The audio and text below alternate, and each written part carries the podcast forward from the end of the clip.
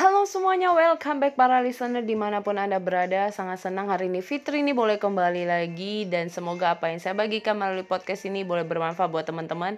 Walaupun dengan durasi singkat dan saya percaya ada banyak insight-insight positif yang luar biasa teman-teman dapatkan.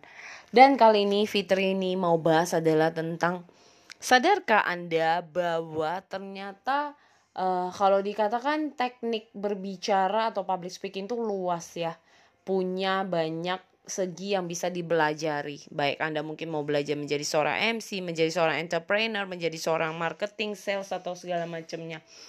Nah, banyak orang selalu salah kaprahnya adalah ngapain belajar public speaking toh ujungnya adalah untuk entertain segala macam. Sebenarnya model atau uh, bentuk dari public speaking itu luas. Anda mau belajar menjadi seorang CEO, Anda mau belajar menjadi seorang entrepreneur ya, you need have a skill of public speaking. Gimana cara belajar untuk bisa percaya diri, meyakinkan orang, berkomunikasi dengan yang baik.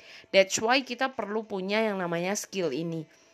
Dan saya melihat bahwa peluang ke depannya orang bukan soal melihat nilai akademis Anda, bukan soal lihat uh, hasil-hasil apa yang Anda capai saja, tapi mereka akan melihat bagaimana cara Anda bisa berbicara, bagaimana cara Anda bisa memimpin sebuah tim, bagaimana cara Anda bisa mempromosi diri Anda untuk orang bisa trust dan memilih Anda. Untuk itulah buat para listener kenapa penting untuk belajar karena ingat skill ini nggak akan Anda dapatkan di kehidupan.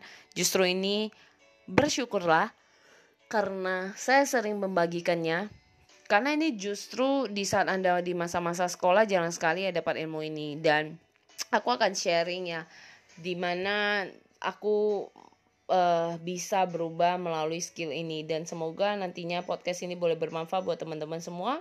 Sehat selalu dan sukses untuk kita semua.